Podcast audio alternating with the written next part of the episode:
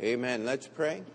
Dear Heavenly Father, we come before you this morning and ask once again that you would take this service, that, Lord, our singing would bring glory to your name.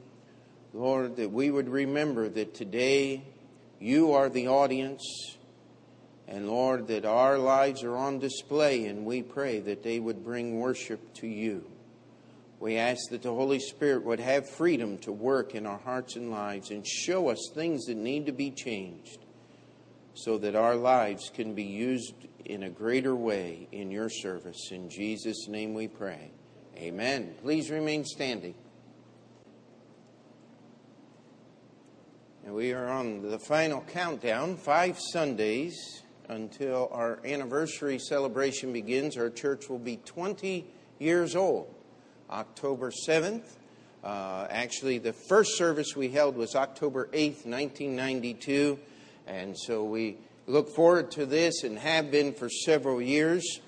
And uh, as we are just going over some different things and trying to get a little history of our church uh, so that uh, people that come here will be able to understand some of the things that God has done.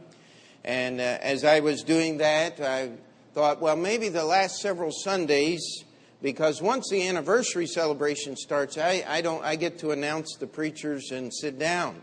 And so, uh, what we're going to do over these next several Sundays is go through some sermons that I have preached before. In fact, this sermon is a very special one to me. Uh, this was the first sermon that my then, I don't even know what, she wasn't my fiance yet, we weren't engaged. Um, but it was the first time that Julia ever heard me preach. And, I hope I do a little better job with the delivery today than I did uh, all those 20 some years ago. But, but it is the same basic sermon. And the title of the sermon was Mercy. And not many weeks after I preached the sermon, as she got thinking about it, she wrote the song uh, that you heard today. And so uh, that doesn't happen very often, but it was a very special thing to us, and I, and I hope and pray that even though you may have heard this message before, that it would be uh, instruction and be a blessing to you. That we're going to start our search through the Bible in Luke chapter 18, and while you're turning there, we, we need to understand the word mercy. Mercy is one of those words that we really, really misuse today. The truth of mercy, the best way I've ever been able to come up with it is this mercy is received by the vanquished at the hand of the victor. Mercy is something that is given to the defeated by the one who has defeated them. You see, when we have a conflict today, we say, Well, you beat me, but you just wait until you go to sleep. I'm going to get you. Uh, you may have been able to beat me, but I got a couple of friends, and we're going to find you. Mercy cannot be given until a person understands they have lost the battle. We have emphasized this thing of being good losers in our society until where nobody understands what it means to lose anything anymore. And then some great tragedy comes along, like the stock market crash, and people actually lose something. And everybody runs to court and say, We're going to get it back. Well, I'll tell you what, it's not there to get back now, is it?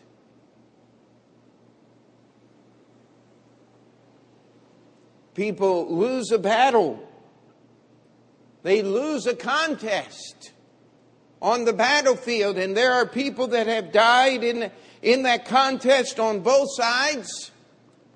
And what do they do? They immediately begin to rearm and try again. because nobody knows what it means to lose.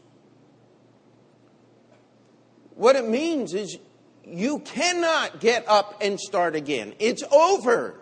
It's finished. We have many people who will never accept God's mercy because they cannot comprehend the fact that they have been beaten by sin. They cannot understand that the battle has been lost and there's nothing you can do. How many sins does it take to miss heaven, my friend? God's standard of righteousness is high. In fact, God's standard of righteousness is His righteousness. For all have sinned and come short of the glory of God. I doubt there's anybody in this auditorium this morning that would be so arrogant as to stand up and say, Well, I'm as good as God is. But yet, though we wouldn't utter those words with our mouth, we attempt with our lives to be as good as we possibly can be. In fact, I knew a person one time said, Listen, I've done the best I can, and if that's not good enough, tough. Well, we'll be tough, my friend, but not on God. Mercy. What mercy is, is something that the defeated receives at the hand of the victor. If you study the American Civil War and its history, one of the reasons why the reconciliation of the peoples of this country took so long, in fact, every once in a while, I'll still find somebody trying to fight the Civil War. Uh, and I, I just want to remind them that it's over. There was a peace treaty signed, it was surrender. But no, they're still trying to fight. You see, you can't have mercy until you've lost, until you've been defeated. You cannot receive mercy. That's what mercy is. Probably the greatest, and I've used this example before, I hope you don't mind hearing it, but the greatest example of mercy in modern history was what happened in Tokyo Harbor in 1945 when the Japanese surrendered to the American forces. What is the most advanced nation in all of Asia today? What is the closest ally the United States has in Asia? It is Japan. Why? Because they received mercy at the hands of the United States and we rebuilt them. MacArthur, the general of occupation, said, Send me a thousand missionaries. In fact, I don't know if he got a hundred. But he got a thousand engineers, and he got a thousand financiers, and he probably got 10,000 businessmen. And that's what Japan is today. I wish he'd gotten a thousand missionaries he'd asked for. Be a different world. But that is mercy. And one of the reasons why people do not get saved today is because they do not understand that their personal sin, their lifestyle, choices they have made have consequences between them and a holy God. They do not understand the principle of defeat and destruction because it's always, I'll just get up and do it again. When you've lost, You can't get up and do it again. It's done, it's finished, it's over. Now, in Luke chapter 18, we see an example of mercy. We see a man who understands his need for it. And we'll read starting in verse 35 through the end of the chapter. And it came to pass as he was come nigh to Jericho, a certain blind man sat by the wayside begging. And hearing the multitude pass by, he asked what it meant. And they told him that Jesus of Nazareth passeth by. And he cried, saying, Jesus, thou son of David, give me some money. Is that what your Bible says?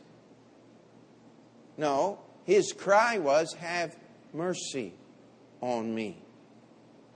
And Jesus stood and commanded him to be brought unto him. And when he was come near, he asked him, saying, What wilt that I shall do unto thee? And he said, Lord, that I may receive my sight. And Jesus said unto him, Receive thy sight, thy faith hath saved thee. And immediately he received his sight and followed him, glorifying God. And all the people, when they saw it, gave praise unto God. Now let's just get our picture here. Here's a blind man sitting by the wayside, by the highway side, begging. Now, beggars ask for money, for food.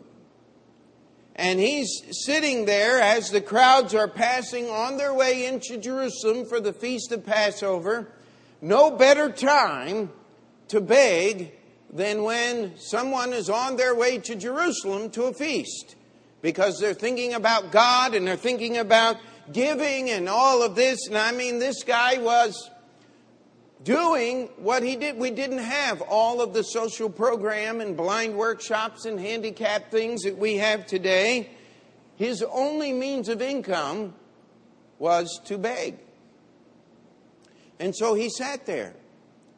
But it's interesting, once he heard that Jesus was there, he changed his plea from things he could hold into his hand to his greatest need, which was mercy.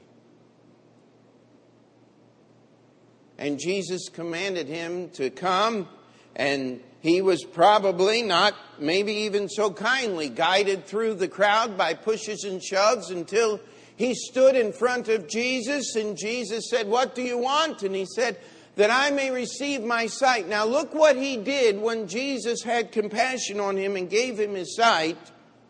It says, Immediately he received his sight, and what? Read those next words if you would and followed him. Are you there? Verse 30, 43. And immediately he received his sight. Now let's read it all out loud. And followed him.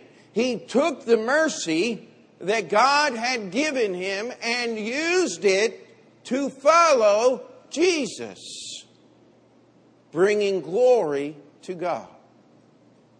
That is the picture. That is the reason this story is in here is to illustrate before you and I today plainly the way mercy ought to work in someone's life. Mercy is not something that you just receive. Because once you get it, it changes you. And that change must be reflected back toward the giver of mercy. Amen? Are we together here? We've gone through the textbook definition, the working definition, and now we have a picture, a living illustration of the way mercy works in the hearts of men. It is not a direct line from God to your heart, it is more of a circle that passes through you and goes back to God, bringing honor and glory to his name. That is the ultimate goal of God is to be glorified in our lives. Amen. And we're going to look at several places in the Bible today. The first place I want you to go is the book of Leviticus. Now, how many of you, when you do your daily Bible reading, go, Oh no, Leviticus? How in the world does preacher even pronounce that word? Uh, Leviticus is the rules and regulations of the ceremony of the tabernacle. If you understand the Bible, Leviticus is one of the most exciting books in all of the Scripture. If you don't know what's going on, it's just a bunch of strange words. I challenge you, get past that and understand what the book of Leviticus is talking about. We could spend our entire time this morning just here in chapter 16, but I only want to touch on a few uh, verses here. Let's go down to verse 12. And he shall take his censer full of burning coals of fire from off the altar before the Lord, and his hands full of sweet incense, beaten small, and bring it within the veil. And he shall put the incense upon the fire before the Lord, that the cloud of the incense may cover the mercy seat that is upon the testimony, that he die not. And he shall take of the blood of the bullock and sprinkle it with his finger upon the mercy seat eastward, and before the mercy seat shall he sprinkle of the blood with his finger seven times. Then shall he kill the goat of the sin offering that is for the people, and bring his blood within the veil, and do with that blood as he did with the blood of the bullock, and sprinkle it upon the mercy seat and before the mercy seat. And he shall make an atonement for the holy place because of the uncleanness of the children of Israel and because of their transgression in all their sins.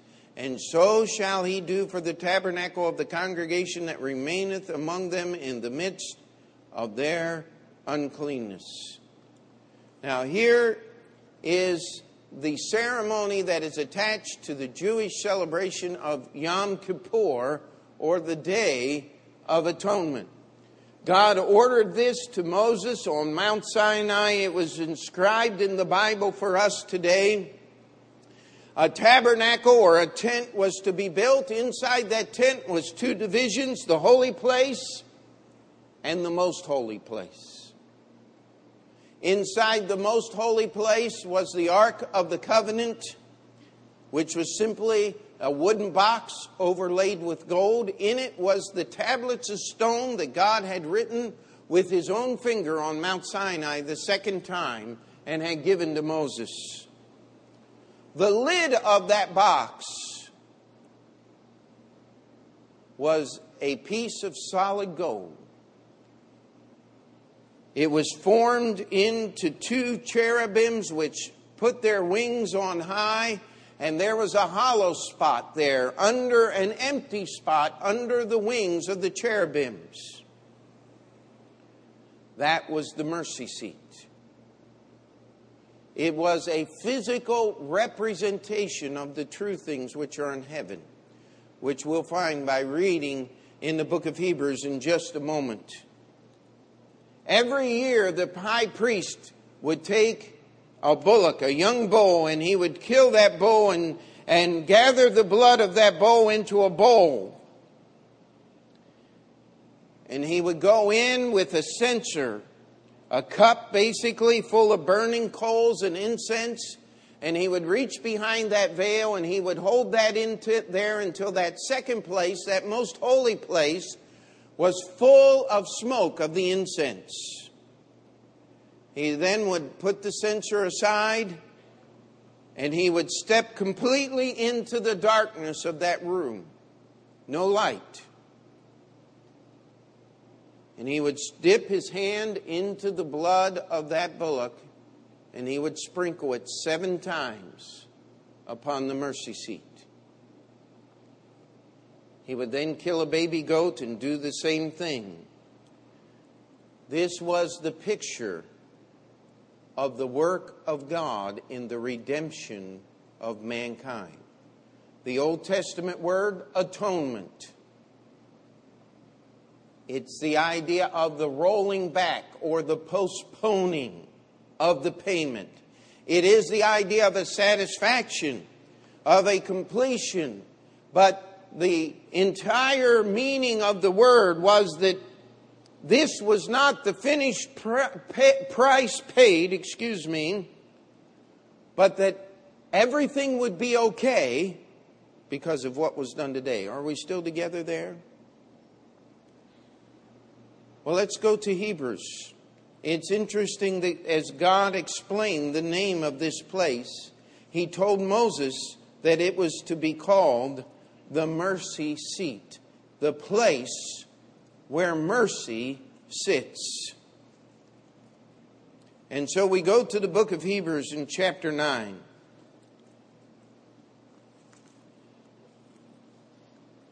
And we start reading in verse 7. It says, But into the second, and this is talking exactly what was in the book of Leviticus, went the high priest alone once every year, not without blood, which he offered for himself and for the errors of his people.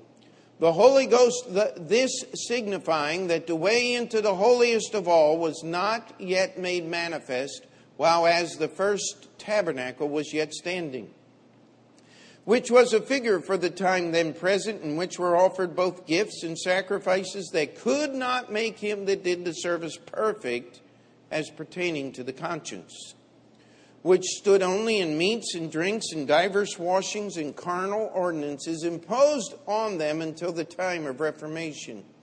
But Christ, being come an high priest of good things to come by a greater and more perfect tabernacle, not made with hands, that is to say, not of this building, neither by the blood of goats and calves, but by his own blood he entered in once into the holy place, having obtained eternal redemption for us. Skip down with me, if you would, to verse 24. For Christ is not entered into the holy places made with hands, which are the figures of the true, but into heaven itself, now to appear in the presence of God for us. Nor yet that he should offer himself often, as the high priest entereth into the holy place every year with the blood of others. For then must he often have suffered since the foundation of the world, but now once, in the end of the world, hath he appeared to put away sin by the sacrifice of himself. You see, the Old Testament was the pictures, it was the representation. It was a living illustration of what God would do to pay the price for our sins. The true mercy seat is the throne of God.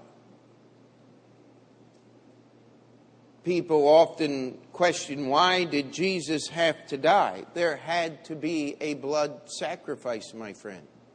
Without the shedding of blood, there is no remission. And God will not accept the blood of the innocent animals as the final price paid because that doesn't change anything that any one of us has ever done.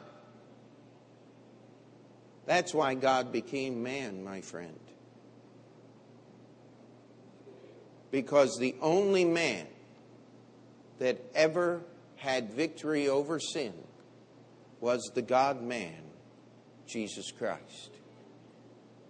His blood is the only blood in all of the history that has not been tainted with sin.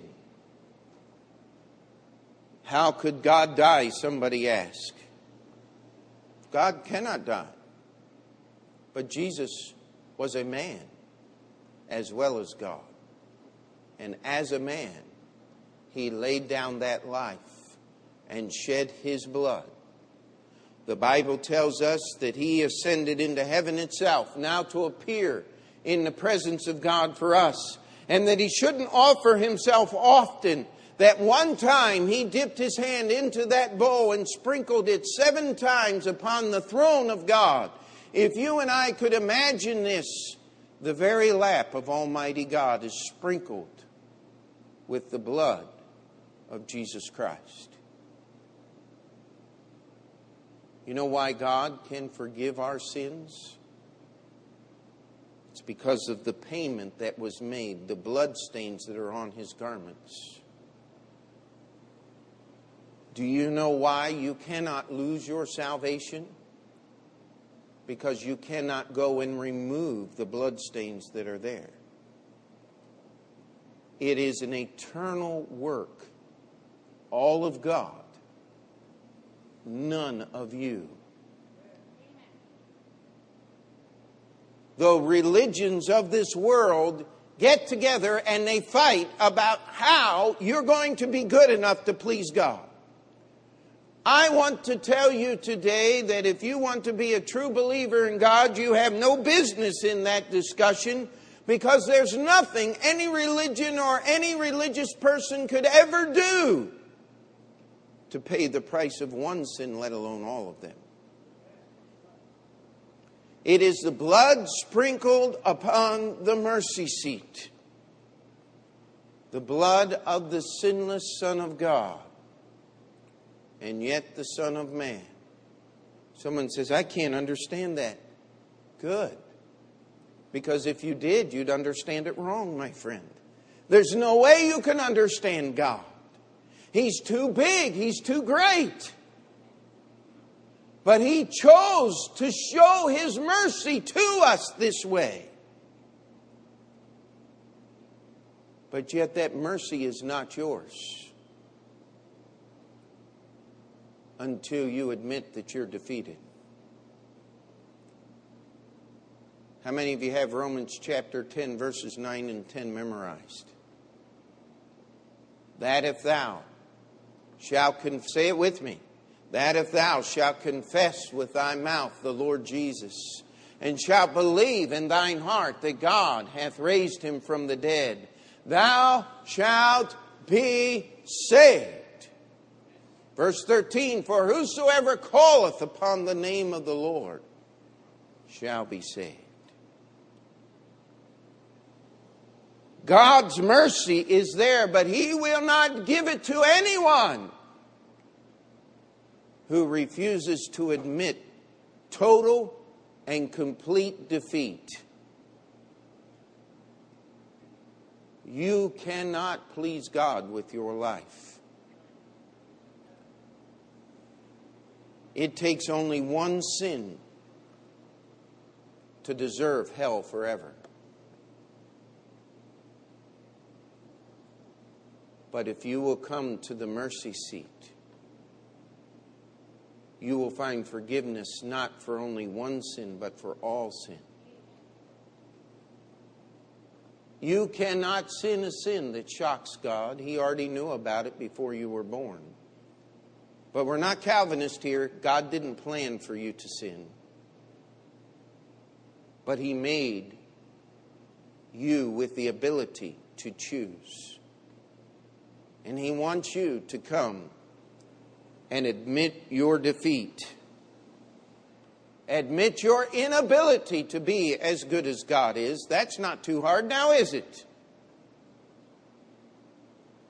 But you have to understand that there's nothing you can do to please God. It's a total surrender. Then He gives you mercy.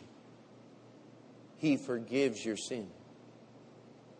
I met a preacher one time. He said, If I believed that, he said, I'd just go out and sin all the time because God will forgive me for it. I said, Preacher, the Bible talks about people like you. It says, God forbid. You cannot accept His mercy and go do what you want. Because once you accept His mercy, it will demand a change in your life. Somebody said, but, but I still sin after I'm saved. I hate to say this, but join the club. We all do. But our human nature isn't an excuse to go out and do what we want because we have surrendered to the mercy of the God who paid the price for our sins. And so when I sin, where do I go? Back to the mercy seat, because that's where forgiveness is. You say, but don't I need to clean some things up? Well, sometimes you need to go to someone and ask their forgiveness, yes. But don't go ask someone else for their forgiveness until you've asked the King of Mercy for His mercy. Get it straight between you and God. Then you can go and straighten it out with another human being. You say, but I'd have to do that every day. Uh, only if you're living, amen? Only if you're alive. That's what God wants us to do in His mercy. He wants us to stay close to Him. He wants us to understand that His mercy forgives our sin. Mercy changes us, not God. He doesn't need changing. If you've been saved today, if you are sitting here and you're saved, you completed that circle of mercy in your life. If you have not, I would challenge you do not leave this place without coming to the mercy seat and surrendering to the God who paid the price for all of your sins. He will save anyone and everyone, but He will not save anyone who will not understand that they are defeated, that they cannot get to heaven by their own you must come to God defeated to receive His mercy that will save your soul. And all God's people said. That's point one. We got about 10 more. No, just a few. How many of you have ever been tempted to do wrong? Okay, if you didn't raise your hand, uh, I challenge you, uh, take your finger, not your thumb, and uh, put it right here. Make sure there's a pulse, all right? Because if you're living, you are tempted to do wrong. But God has extended His mercy, not only in salvation, but in how to overcome temptation. Turn with me to Genesis chapter 19. We'll see the picture in the Bible. By the way, this is the first time in the scripture the word mercy is used. If you want to follow, if you want to understand something in your Bible, follow it through the scriptures. As God uses the word, He will explain it to you. And we come down to um, Verse 15, it says, And when the morning arose, then the angels hastened Lot, saying, Arise, take thy wife and thy two daughters which are here, lest thou be consumed in the iniquity of the city. And while he lingered, the men laid hold upon his hand, and upon the hand of his wife, and upon the hand of his two daughters. The Lord being what? Merciful unto him. And they brought him forth and set him without the city. Now, this is the story of the destruction of the cities of Sodom and Gomorrah. Their sins were so awful that God sent his angels there. Did he send them there because he wasn't quite sure how bad things were and he wanted an eyewitness report? I hope nobody believes that about God today. He sent the angels there for two reasons. He wanted Abraham to pray. And if you have some time, read Abraham's prayer. Abraham starts out and says, God, if there's 50 righteous in Sodom, would you destroy the righteous with the wicked? And before Abraham is done, Abraham says, Lord, would you destroy it for ten's sake? Now, Stop and think about that. We just read the verse. The angels laid their hands upon Lot, one, Mrs. Lot, two, and their two daughters that were with him, that was four. That meant Lot had other children in the city of Sodom. We don't know how many he had. But that's four right there. If Lot had reached six people in the 25 or 30 years that he had lived in the cities of Sodom and Gomorrah, God would not have destroyed the cities. But God knew how many righteous were there, and he sent those angels in to pull Lot and his family out of the city. Now, if you know anything about Lot, he was not an example of anything. Mrs. Lot didn't make it out of the city completely. I mean, she was out of the city, but she turned and looked, and the Bible says she became a pillar of salt. Lot's daughters are forever exiled to the darkest chapters of human depravity. And yet I want you to turn with me to 2 Peter chapter 2. This is what God says about Lot.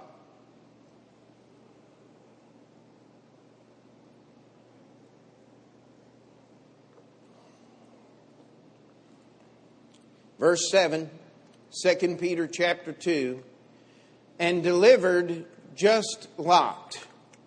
Now, did you get that?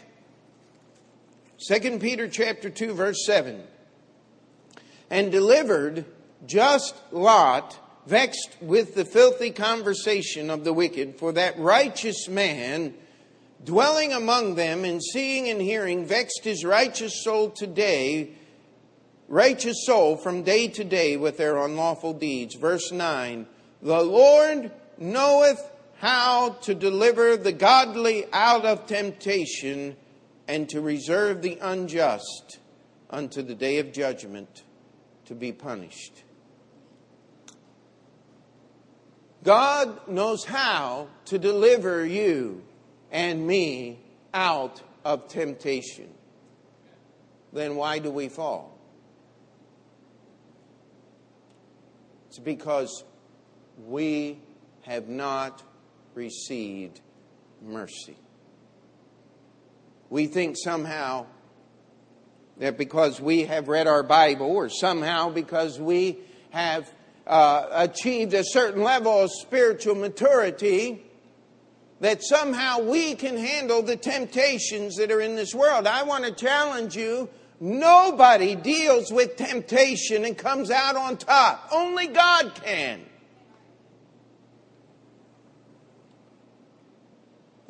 1 Corinthians chapter 10. If you don't have this verse memorized, you ought to. Verse 13.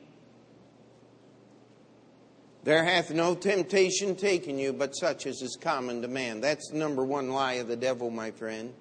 You say nobody nobody's tempted like I am. Nobody else knows what it means. Let me tell you something.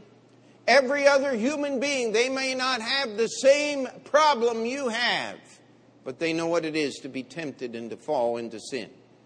That's why we had to go to the mercy seat to get salvation, my friend. You got to go to the same place to fight temptation. There hath no temptation taken you, but such as is common to man. But God, who is faithful, who will not suffer you to be tempted above that which ye are that ye are able, but will with the temptation also make a way to escape that ye may be able to bear it. God has made a path for you to have victory over temptation. He's made a way to escape. The problem is, unless you stop at the mercy seat, you're not going to see it unless you admit that you cannot fight temptation on your own, you will never get the mercy that God has for you to overcome it.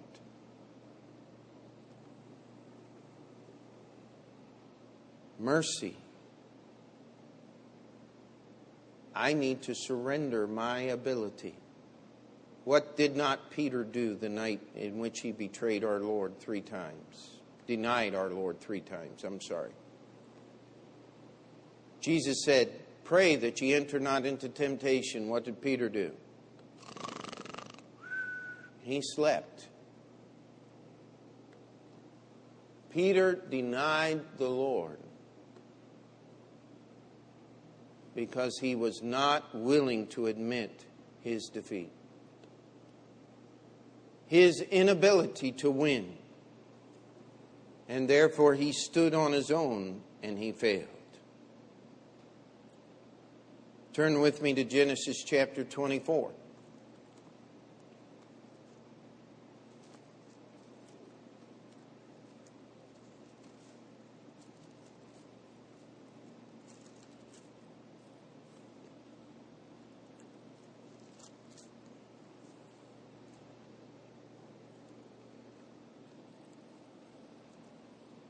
Genesis chapter 24.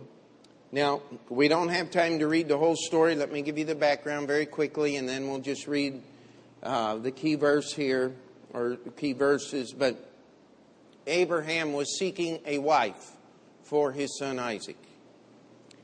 He knew that if she married, eh, that if he married the local Canaanite girls who worshiped false gods and and did not believe in the true God of heaven, that there would be problems maintaining the righteousness of his son. He said, I must find a wife for my son who will believe and worship the true God of heaven.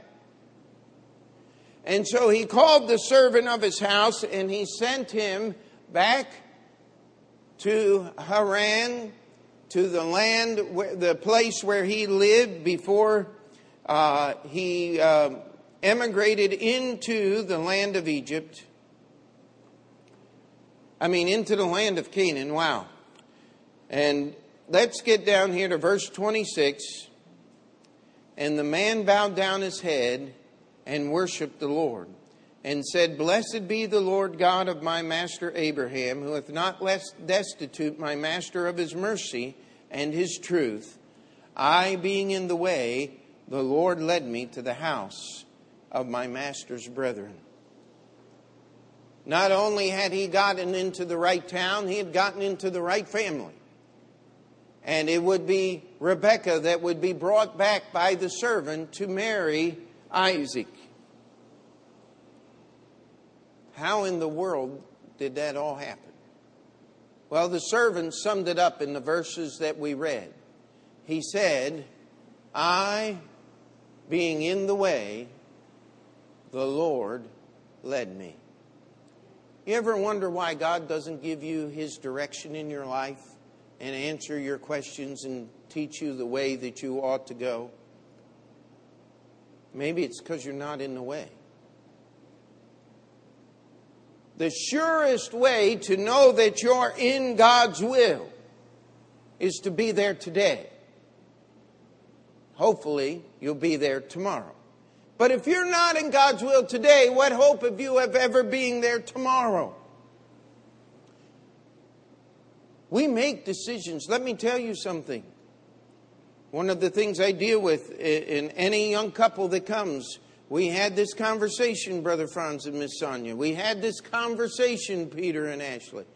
You can't make a mistake when you choose to get married. You're not allowed. If you're going to serve God in the ministry, you got to do it right the first time. Otherwise, you have no right to stand in a pulpit and preach. It's what the Bible teaches. How do you know you're doing right? Well, you'd better get some mercy to be in the way. Amen. It starts when you get saved. It continues as you fight against temptation by the way, you're not doing the fighting. God had better be doing the fighting, or you'll be doing the losing. Turn with me to Proverbs, just a simple two verses, another one of those wonderful passages you ought to put in your heart and in your soul. Proverbs chapter 3, verses 5 and 6. Trust in the Lord with all thine heart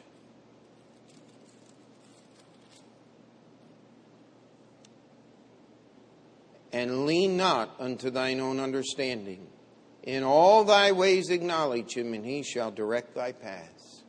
Trust in the Lord with all thine heart, and lean not unto thine own understanding. In all thy ways acknowledge him, and he shall direct thy path. It is a surrender to God's direction. It is saying, I'm not smart enough to figure out my life my way. I cannot know how I should choose. I'm just going to surrender my will to God. I want Him to write over me His desires and His plans and His intentions. tell you, God's got a lot better taste than any of us in here. Amen.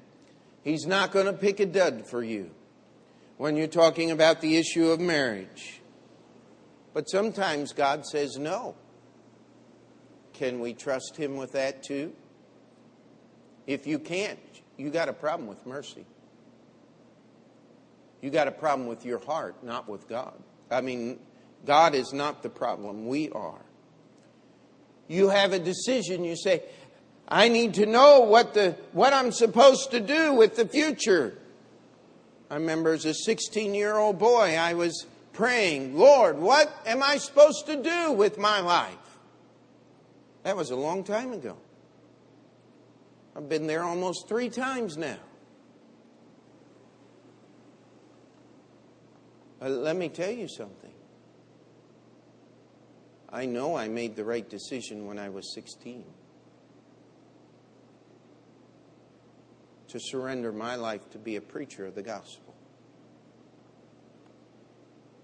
I know I made the right decision when I walked down the aisle with my bride of We've 24 years as of tomorrow. I know I made the right decision when I moved our little family to Astoria to start the Open Door Bible Baptist Church. I'll tell you, it's really easy to stand and tell you I made the right decision when we moved to buy this building. But there were some days when it didn't seem so right. But if you put yourself at God's mercy, He will direct you. But it's got to be His mercy and not yours. It's got to be His direction. It's got to be a complete and total surrender. Just one more. This is the biggest and the most uh, wide reaching of all the points other than salvation, with which nothing else that we've talked about matters.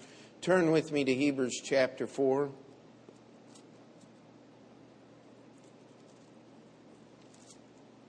Actually, if you think about this correctly, this last point is, this re, is a summary or a conclusion of the entire sermon. Verse 14 Seeing then that we have a great high priest that has passed into the heavens, Jesus, the Son of God, let us hold fast our profession. For we have not an high priest which cannot be touched with the feeling of our infirmities, but was in all points tempted like as we are, yet without sin. Let us therefore come boldly unto the throne of grace, that we may obtain mercy and find grace to help in time of need. We started out with a blind man. He had a need. And yet his plea was not, Jesus, thou son of David, open my eyes. It was, Jesus, thou son of David, have mercy on me. Then his eyes were open. We have many needs in our lives. Your greatest need is the forgiveness of sin. You can only find that at the mercy seat whereon the blood of Jesus is sprinkled.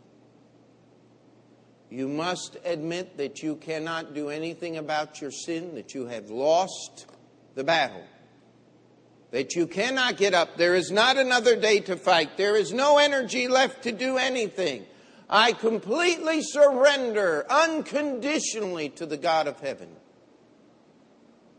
That if thou shalt confess with thy mouth the Lord Jesus, and shalt believe in thine heart that God hath raised him from the dead, thou shalt be saved. There's mercy to give you victory in the hour of temptation. If God delivered Lot, He'll deliver you. But you've got to accept His mercy. And until you accept His mercy by giving up on your efforts and your abilities to keep yourself anything, you surrender to God, He'll give you the mercy to overcome. When you have to make a decision that you cannot make a mistake with, by the way, there aren't many decisions that you can afford to make mistakes with. You'd better, in all thy ways, acknowledge him, and he shall direct thy paths. The place where you're going to find that mercy is the throne of grace. My question is for you. Not is God's mercy available. This whole sermon is here to tell you that God's mercy is available. It is there to save your soul. It is there to give you victory in temptation. It is there to guide you every step of the way. It is there to meet every need that you will ever have. But it won't be yours until you surrender so that God may give you mercy. Mercy is received by the vanquished at the hand of the victor.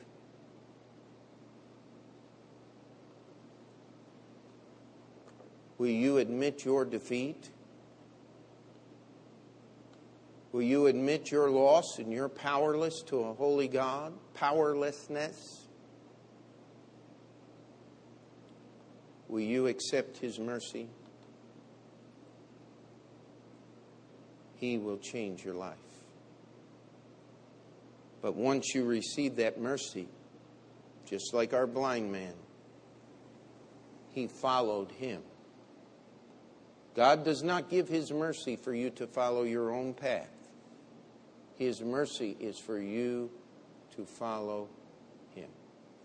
Let's pray. Dear Heavenly Father, we come before you today. And Lord, I pray that each one of us here would be willing to look at our life. Are we still trying to tell what God, God what we want Him to do? We're not ready to receive mercy. Are we still trying to earn His goodness or His grace? We're not ready to receive mercy. Lord, that we would understand what it means to have a full and complete surrender, that we may receive mercy from the victor. Please, dear Lord, give our hearts the ability to understand your words that we would release ourselves and our ideas and our thought processes and trust only in you. We ask you to do your work during this time of invitation. In Jesus' name we pray. Amen. Our hymn of invitation this morning, 489, I surrender all.